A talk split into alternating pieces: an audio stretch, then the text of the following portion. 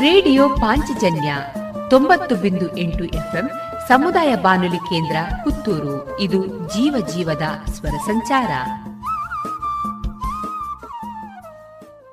ಇಂದಿನ ವಿಜ್ಞಾನ ವಿಸ್ಮಯದಲ್ಲಿ ಕಂಕಣ ಸೂರ್ಯಗ್ರಹಣ ಈ ವಿಷಯದ ಕುರಿತು ಮಾಹಿತಿ ತಿಳಿಸಿಕೊಡಲಿದ್ದಾರೆ ಶ್ರೀಧರ್ ಭಟ್ ಬಡಕಿಲ. ಸೂರ್ಯನಿಗೆ ಕಂಕಣ ಗ್ರಹಣದ ಭಾಗ್ಯ. ಮಹಾಭಾರತದ ಕುರುಕ್ಷೇತ್ರ ಯುದ್ಧದ ಹದಿಮೂರನೆಯ ದಿನ ಅಭಿಮನ್ಯು ಕೌರವ ಸೇನೆಯಿಂದ ಚಕ್ರವ್ಯೂಹದೊಳಗೆ ಹತನಾಗಿದ್ದಾನೆ. ಅರ್ಜುನನ ಪ್ರತಿಜ್ಞೆಯಾಗುತ್ತದೆ. ಮರುದಿನ ಸೂರ್ಯಾಸ್ತವಾಗುವ ಮೊದಲೇ ತಾನು ಜಯದ್ರಥನನ್ನು ವಧೆ ಮಾಡದಿದ್ದಲ್ಲಿ ಅಗ್ನಿ ಪ್ರವೇಶ ಮಾಡುವೆನೆಂದು. ಹದಿನಾಲ್ಕನೆಯ ದಿನ ಒಂದು ಸೂರ್ಯಗ್ರಹಣವಾಯಿತೇ. ಗ್ರಹಣದ ಸಮಯ ಸೂರ್ಯಾಸ್ತವಾಯಿತೆಂದು ಭ್ರಮಿಸಿ ಕೌರವ ಸೇನೆಯ ರಕ್ಷಣೆಯಿಂದ ಜಯದ್ರಥ ಹೊರಬಂದಾಗ ಇತ್ತ ಸೂರ್ಯದೇವನು ಗ್ರಹಣ ಮುಕ್ತನಾಗುವನು ಸಂಜೆಯ ಅದೇಕ್ಷಣ ಅರ್ಜುನ ಜಯದ್ರಥನ ರುಂಡವನ್ನು ಬಾಣದಿಂದ ತುಂಡರಿಸಿದನೆ. ಅಥವಾ ಇದೆಲ್ಲ ಶ್ರೀಕೃಷ್ಣನು ತನ್ನ ಚಕ್ರವನ್ನು ಸೂರ್ಯನಿಗೆ ಅಡ್ಡ ಹಿಡಿದು ಮಾಡಿದ ಆಟವೇ. ವ್ಯಾಸಭಾರತದಲ್ಲಿ ಶ್ರೀಕೃಷ್ಣನು ತನ್ನ ಯೋಗ ಬಲದಿಂದ ಸೂರ್ಯನನ್ನು ಮರೆ ಮಾಡಿದನೆಂಬ ಉಲ್ಲೇಖವಿದೆ. ಕಥೆಯಲ್ಲಂತೂ ಸಂಪೂರ್ಣ ಸೂರ್ಯಗ್ರಹಣದ ವಿಚಾರವಾಗಿ ಬರುವ ಒಂದು ರೋಚಕ ವಿವರಣೆ ಇದು. ದಶಂಬರ ಇಪ್ಪತ್ತಾರು ಎರಡು ಸಾವಿರದ ಹತ್ತೊಂಬತ್ತರಂದು ಭಾರತ ಮತ್ತು ಇನ್ನು ಕೆಲವು ದೇಶಗಳಲ್ಲಿ ಸೂರ್ಯಗ್ರಹಣವು ಗೋಚರಿಸಲಿರುವುದು. ಆದರೆ ಇದು ಮಾತ್ರ ಸಂಪೂರ್ಣ ಗ್ರಹಣದ ಬದಲು ಕಂಕಣ ಗ್ರಹಣವಾಗಿ ಕಾಣಲಿರುವುದು.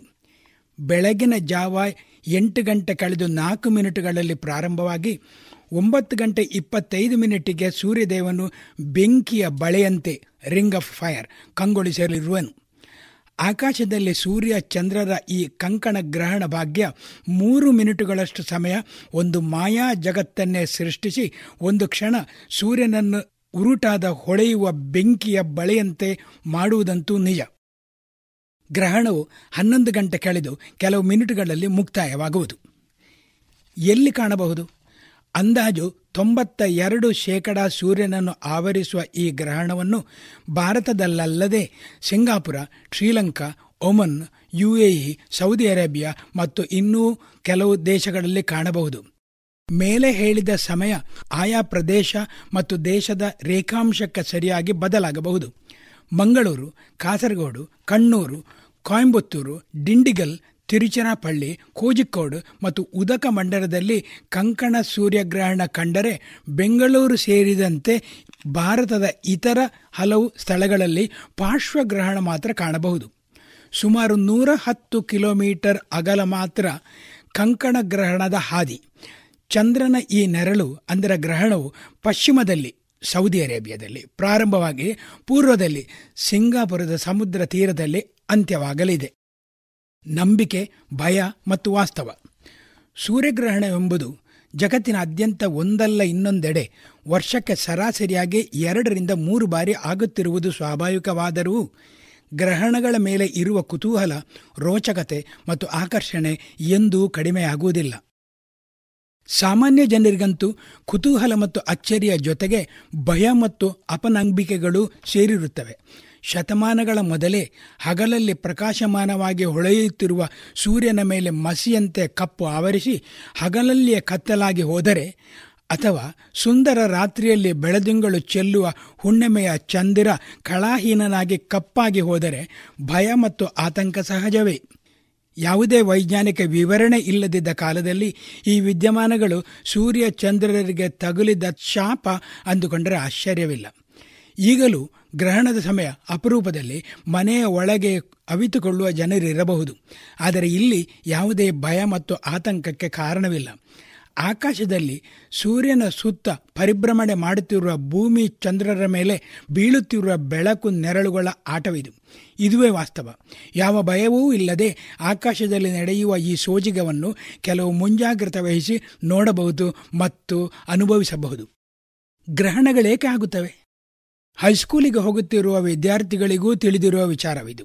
ಸೂರ್ಯ, ಭೂಮಿ, ಚಂದ್ರ ಒಂದು ಸರಳ ರೇಖೆಯಲ್ಲಿರುವಾಗ ಮಾತ್ರ ಸೂರ್ಯಗ್ರಹಣ ಅಥವಾ ಚಂದ್ರಗ್ರಹಣ ಆಗುತ್ತವೆ.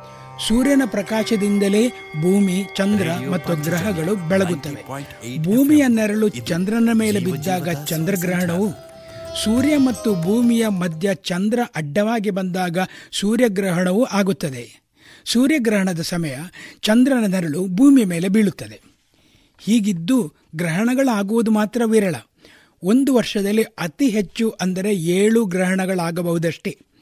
ಅದಕ್ಕಿಂತ ಹೆಚ್ಚು ಬಾರಿ ಸೂರ್ಯ, ಚಂದ್ರ, ಭೂಮಿ ಸರಳ ರೇಖೆಯಲ್ಲಿ ಬರಲಾರವು. ಇದರ ಕಾರಣವೂ ಕುತೂಹಲಕಾರಿ. ಸೂರ್ಯನನ್ನು ಭೂಮಿ ಸುತ್ತುವ ಹಾದಿ ಭೂಕಕ್ಷೆ. ಹಾಗೆಯೇ ಚಂದ್ರನ ಭೂಮಿಯನ್ನು ಸುತ್ತುವ ಹಾದಿ ಚಾಂದ್ರಕಕ್ಷೆ. ಈ ಎರಡೂ ಕಕ್ಷೆಗಳು ವೃತ್ತಾಕಾರದಲ್ಲಿ ಇರುವುದಿಲ್ಲ. ಬದಲಾಗಿ ದೀರ್ಘ ವೃತ್ತಾಕಾರದಲ್ಲಿ ಎಲಿಪ್ಟಿಕಲ್ ಆಗಿ ಇರುತ್ತವೆ. ಎರಡೂ ಕಕ್ಷೆಗಳ ಸಮತಲಗಳು, ಅಂದರೆ ಲೆವೆಲ್ ಬೇರೆ ಬೇರೆ ಆಗಿ ಸುಮಾರು ಐದು ಡಿಗ್ರಿಗಳಷ್ಟು ಅಲ್ಲಿ ವ್ಯತ್ಯಾಸವಿದೆ. ಈ ಎರಡೂ ಪಥಗಳು ಒಂದನ್ನೊಂದು ಛೇದಿಸುವ ಎರಡು ಕಾಲ್ಪನಿಕ ಬಿಂದುಗಳನ್ನು ರಾಹು ಮತ್ತು ಕೇತು ಎಂದು ಖಗೋಳಶಾಸ್ತ್ರದಲ್ಲಿ ಗುರುತಿಸುವುದು ವಾಡಿಕೆ. ಹಾಗಾಗಿ ರಾಹು ಮತ್ತು ಕೇತು ಎಂಬುದು ಕಲ್ಪನೆಯ ಹೊರತು ಇನ್ನೇನಲ್ಲ. ಗ್ರಹಣದ ಸಮಯ ಸೂರ್ಯ ಚಂದ್ರರು ಈ ಕಾಲ್ಪನಿಕ ಗೋಲದ ಯಾವ ಭಾಗದಲ್ಲಿರುವವರೋ ಅದೇ ಹೆಸರಿನಿಂದ ರಾಹುಗ್ರಹಣ ಅಥವಾ ಕೇತುಗ್ರಹಣಗಳೆಂದು ಕರೆಯಲಾಗುತ್ತದೆ. ರಾಹು ಮತ್ತು ಕೇತುಗಳು ಯಾವುದೇ ಕೇಡು ಮಾಡುವ ಕಾಯಗಳಲ್ಲ. ಭಯಭೀತರಾಗಲು ಇಲ್ಲಿ ಆಸ್ಪದವಿಲ್ಲ. ಕಂಕಣ ಸೂರ್ಯಗ್ರಹಣ. ಕಳೆದ ಇಪ್ಪತ್ತು ವರ್ಷಗಳಲ್ಲಿ ಭೂಮಿಯ ಮೇಲೆ ನೋಡಬಹುದಾಗಿದ್ದ ಒಟ್ಟು ಐವತ್ತೆರಡು ಸೂರ್ಯಗ್ರಹಣಗಳಲ್ಲಿ ಹದಿನೆಂಟು ಕಂಕಣ ಗ್ರಹಣಗಳಾಗಿವೆ. ಉಳಿದಂತೆ ಪೂರ್ಣ ಅಥವಾ ಪಾರ್ಶ್ವ ಸೂರ್ಯಗ್ರಹಣಗಳು ಸೂರ್ಯೋದಯಕ್ಕೆ ಮೊದಲೇ ಅಥವಾ ಸೂರ್ಯಾಸ್ತವಾಗುವಾಗಲೂ ಸೂರ್ಯನು ಗ್ರಹಣಗ್ರಸ್ತನಾಗಿರುವುದುಂಟು. ಸೂರ್ಯ ಭೂಮಿಯಿಂದ ದೂರದಲ್ಲಿದ್ದಾನೆ ಮತ್ತು ಚಂದ್ರ ಹತ್ತಿರದಲ್ಲಿದ್ದಾನೆ. ಆ ಕಾರಣ ಇಬ್ಬರ ಗಾತ್ರಗಳು ಆಕಾಶದಲ್ಲಿ ತುಲನಾತ್ಮಕವಾಗಿ ಕಣ್ಣಿಗೆ ಸಾಮಾನ್ಯ ಒಂದೇ ರೀತಿ ಕಾಣುವುದು.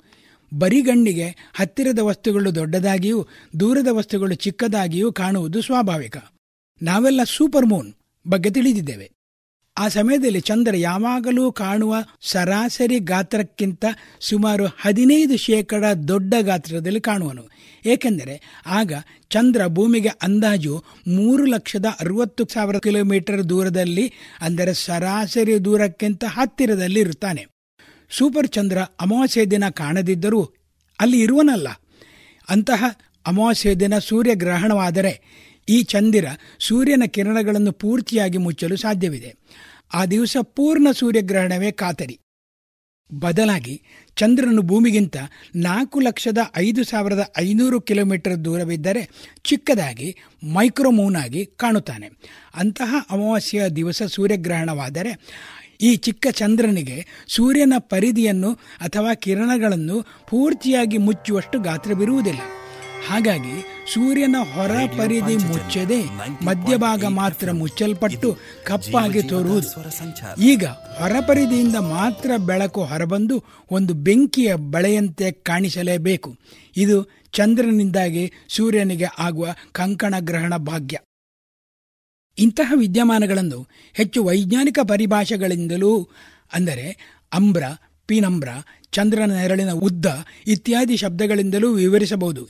ಇಲ್ಲಿ ಮಾತ್ರ ಸಾಮಾನ್ಯ ಕೇಳುಗರಿಗೆ ತಿಳಿಯುವಂತೆ ಸರಳವಾಗಿ ಹೇಳಲಾಗಿದೆ. ಏನಿದ್ದರೂ ಭೂಮಿಯಲ್ಲಿ ಈ ಛಾಯೆಯಲ್ಲಿರುವ ನಮಗೆಲ್ಲ ಇದನ್ನು ನೋಡುವ ಭಾಗ್ಯ. ಆದರೆ ನೇರವಾಗಿ ಮಾತ್ರ ಖಂಡಿತ ನೋಡಬೇಡಿ. ಗ್ರಹಣಗಳನ್ನು ನೋಡುವ ದೃಷ್ಟಿ. ಸೂರ್ಯ ಚಂದ್ರ ಭೂಮಿಯ ನೆರಳು ಬೆಳಕಿನ ಆಟವನ್ನು ಅನಾದಿ ಕಾಲದಿಂದಲೂ ಜನ ಬೇರೆ ಬೇರೆ ದೃಷ್ಟಿಯಿಂದ ನೋಡಿರುತ್ತಾರೆ. ಕೆಲವೊಂದು ನಂಬಿಕೆಗಳು ಸತ್ಯದ ಅಡಿಪಾಯದಲ್ಲೇ ಆಗಬೇಕೆಂದಿಲ್ಲ. ಜ್ಯೋತಿಷ್ಯಶಾಸ್ತ್ರವು ಎಷ್ಟರ ಮಟ್ಟಿಗೆ ವೈಜ್ಞಾನಿಕವಾಗಿದೆ ಎಂಬುದನ್ನು ನಿಖರವಾಗಿ ಹೇಳುವುದು ಕಷ್ಟ. ಒಬ್ಬ ವಿಜ್ಞಾನಿಯು ಜಗತ್ತಿನ ಎಲ್ಲ ಆಗುಹೋಗುಗಳನ್ನು ಇದುವೇ ಸತ್ಯ ಎಂದು ಹೇಳಲಾರ. ನಂಬಿಕೆ ಎನ್ನುವುದು ಮನಸ್ಸಿಗೆ ಸಂಬಂಧಪಟ್ಟ ವಿಚಾರ. ನಂಬಿಕೆಗಳಿಗೂ ಒಂದು ಶಕ್ತಿ ಇದೆ. ಅದರಲ್ಲಿ ಸಮಾಧಾನವೂ ಇರಬಹುದು. ಆದರೆ ಗ್ರಹಣ ಕಾಲದಲ್ಲಿ ಸೂರ್ಯ ಚಂದ್ರರನ್ನು ರಾಹುಕೇತುಗಳು ನುಂಗುತ್ತವೆ ಎನ್ನುವುದಕ್ಕೆ ಹೆಚ್ಚು ಅರ್ಥ ಕಾಣುವುದಿಲ್ಲ. ಪ್ರಾಚೀನ ಕಾಲದಿಂದಲೇ ಭಾರತೀಯರು, ಗ್ರೀಕರು ಮತ್ತು ಚೀನಾ ದೇಶದವರು ಗ್ರಹಣಗಳ ಬಗ್ಗೆ ವೈಜ್ಞಾನಿಕ ವಿವರಣೆಗಳನ್ನು ನೀಡುವ ಪ್ರಯತ್ನ ಪಟ್ಟಿರುತ್ತಾರೆ ಜನರ ಮೂಢನಂಬಿಕೆಗಳನ್ನು ಹೋಗಲಾಡಿಸಲು ಪ್ರಯತ್ನಗಳು ನಡೆದಿವೆ. ಕ್ರಿಸ್ತಶಕ ನಾನ್ನೂರ ಎಪ್ಪತ್ತ ಆರರಲ್ಲಿ ಜನಿಸಿದ ಆರ್ಯಭಟರಂತೂ ಗ್ರಹಣಗಳಿಗೆ ನಿಖರವಾದ ವೈಜ್ಞಾನಿಕ ವಿವರಣೆಗಳನ್ನು ನೀಡಿರುವುದು ಭಾರತೀಯರಾದ ನಮಗೆಲ್ಲ ಹೆಮ್ಮೆಯ ವಿಚಾರ. ಆದರೂ ಗ್ರಹಣಗಳ ಬಗ್ಗೆ ವಿಸ್ಮಯ ಇದ್ದೇ ಇದೆ. ಈ ಉಪನ್ಯಾಸದ ಮೊದಲ ಭಾಗದಲ್ಲಿ ಉಲ್ಲೇಖಿಸಲಾದ ಮಹಾಭಾರತದ ಯುದ್ಧದ ಸಮಯ ಆಗಿದೆ ಎನ್ನಲಾದ ಸೂರ್ಯಗ್ರಹಣವು ಒಂದು ರೋಚಕ ಕಥೆಯೇ ಇರಬಹುದು. ವಿಜ್ಞಾನಿಗಳಿಗಂತೂ ಸೂರ್ಯಗ್ರಹಣದ ಕಾಲ ಕೆಲವು ಪ್ರಯೋಗಗಳನ್ನು ಮಾಡಲು ಪ್ರಶಸ್ತವಾದ ಸಮಯ. ತಮ್ಮ ಸರಂಜಾಮಗಳನ್ನು ರೂಢಿಸಿಕೊಂಡು ಗ್ರಹಣ ನಡೆಯಲಿರುವ ದೇಶಗಳಿಗೆ ತಿಂಗಳುಗಳ ಮೊದಲೇ ಹೋಗಿ ಸಿದ್ಧತೆ ನಡೆಸುತ್ತಾರೆ. ಖಭೌತಶಾಸ್ತ್ರ ಮಾತ್ರವಲ್ಲ, ಭೂಮಿಯ ಮೇಲಿನ ಜೀವರಾಶಿ, ಗಿಡಮರಗಳು, ಬೆಳಕು, ಓಜೋನ್ ಪದರ, ಅಲ್ಲದೆ ಭೂವಿಜ್ಞಾನ ಕ್ಷೇತ್ರಗಳ ಮೇಲಿನ ಪರಿಣಾಮಗಳ ಮೇಲೂ ಸಂಶೋಧನೆಗಳು ಗ್ರಹಣದ ಸಮಯ ನಡೆಯುತ್ತವೆ. ಸಾವಿರದ ಎಂಟುನೂರ ಅರವತ್ತ ಎಂಟನೇ ಇಸವಿ ಆಂಧ್ರಪ್ರದೇಶದ ಗುಂಟೂರಿನಲ್ಲಿ ಆದ ಪೂರ್ಣ ಸೂರ್ಯಗ್ರಹಣದಂದು ಬ್ರಿಟನ್ನಿನ ವಿಜ್ಞಾನಿಗಳು ಮಾಡಿದ ಪ್ರಯೋಗ ಉಲ್ಲೇಖನೀಯ. ಸೂರ್ಯನಲ್ಲಿ ಮುಖ್ಯವಾಗಿ ಹೀಲಿಯಂ ಅನಿಲವಿದೆ ಎಂಬುದು ಆ ದಿನ ಗೊತ್ತಾಗಿ ಹೋಯಿತು. ಸಾವಿರದ ಒಂಬೈನೂರ ಹತ್ತೊಂಬತ್ತರ ಮೇ ತಿಂಗಳಲ್ಲಿ, ಅಂದರೆ ನೂರು ವರ್ಷಗಳ ಹಿಂದೆ, ಆಗಿ ಹೋದ ಪೂರ್ಣ ಸೂರ್ಯಗ್ರಹಣದಂದು ಐನ್ಸ್ಟೈನರ ಸಾಮಾನ್ಯ ಸಾಪೇಕ್ಷ ಸಿದ್ಧಾಂತ ಜನರಲ್ ಥಿಯರಿ ಆಫ್ ರಿಲೇಟಿವಿಟಿಗೆ ಪುರಾವೆ ದೊರಕಿತು ವಿಜ್ಞಾನಿಗಳಂತೂ ಪ್ರತಿ ಸೂರ್ಯಗ್ರಹಣವನ್ನು ತುದಿ ಕಾಲಿನಲ್ಲಿ ಕಾಯುತ್ತಾ ತಮ್ಮ ಪ್ರಯೋಗಗಳಿಗೆ ಅಣೆಯಾಗುತ್ತಾರೆ ಗ್ರಹಣಗಳನ್ನು ನೋಡಬಹುದೇ? ಗ್ರಹಣವಿರಲಿ ಇಲ್ಲದಿರಲಿ ಸೂರ್ಯನ ಕಿರಣಗಳನ್ನು ನೇರವಾಗಿ ಸೂರ್ಯೋದಯ ಮತ್ತು ಸೂರ್ಯಾಸ್ತಮಾನದ ಸಮಯ ಬಿಟ್ಟು ಉಳಿದ ಸಮಯ ನೋಡಬಾರದು. ಸೂರ್ಯನ ಕಿರಣಗಳು ನೇರವಾಗಿ ಕಣ್ಣಿಗೆ ಬಿದ್ದರೆ ಕಣ್ಣಿನ ರೆಟಿನವನ್ನು ಕಿರಣದ ತೀಕ್ಷ್ಣತೆ ಸುಟ್ಟು ಹಾಕಿ ಅಂಧತ್ವ ಪ್ರಾಪ್ತವಾಗಬಹುದು. ಅಪಾಯರಹಿತ ವೀಕ್ಷಣೆಗೆ ಸೂಜಿ ರಂಧ್ರ ಕೆಮರಾ, ಪಿನ್ ಹೋಲ್ ಕೆಮರಾ ಉಪಯೋಗಿಸಬಹುದು. ಒಂದು ಕನ್ನಡಿಗೆ ಕಪ್ಪು ಕಾಗದ ಹಚ್ಚಿ ಕಾಗದದ ಮಧ್ಯ ಸಣ್ಣ ರಂಧ್ರ ಮಾಡಿ ಸೂರ್ಯನ ಬಿಂಬದ ಪ್ರಕಾಶವನ್ನು ಗೋಡೆ ಮೇಲೆ ಬೀಳುವಂತೆ ಮಾಡಿ ನೋಡಬಹುದು. ವೆಲ್ಡರ್ಸ್ ಗ್ಲಾಸ್ ಮುಖಾಂತರ ನೋಡಬಹುದು. ಕುತೂಹಲಕ್ಕಾಗಿ ನಿಮ್ಮ ಮೊಬೈಲ್ ಫೋನಿನಲ್ಲಿ ಕನಿಷ್ಠ ಬೆಳಕು ಬೀಳುವಂತೆ ಲೆನ್ಸನ್ನು ತೆಳುವಾಗಿ ಮುಚ್ಚಿ ಸೂರ್ಯನ ಬಿಂಬವನ್ನು ಹಿಡಿಯುವ ಪ್ರಯತ್ನ ಮಾಡಬಹುದು. ಆದರೆ ಫೋನನ್ನು ಸೂರ್ಯನಿಗೆ ಫೋಕಸ್ ಮಾಡಲು ನೇರವಾಗಿ ಮಾತ್ರ ವೀಕ್ಷಿಸಬೇಡಿ. ನಿಮ್ಮ ಹತ್ತಿರದ ಗ್ರಹಣ ವೀಕ್ಷಣಾಲಯಕ್ಕೆ ಮೊದಲೇ ತಿಳಿಸಿ ಹೋಗಿ ಇತರರೊಂದಿಗೆ ನೋಡಿರಿ.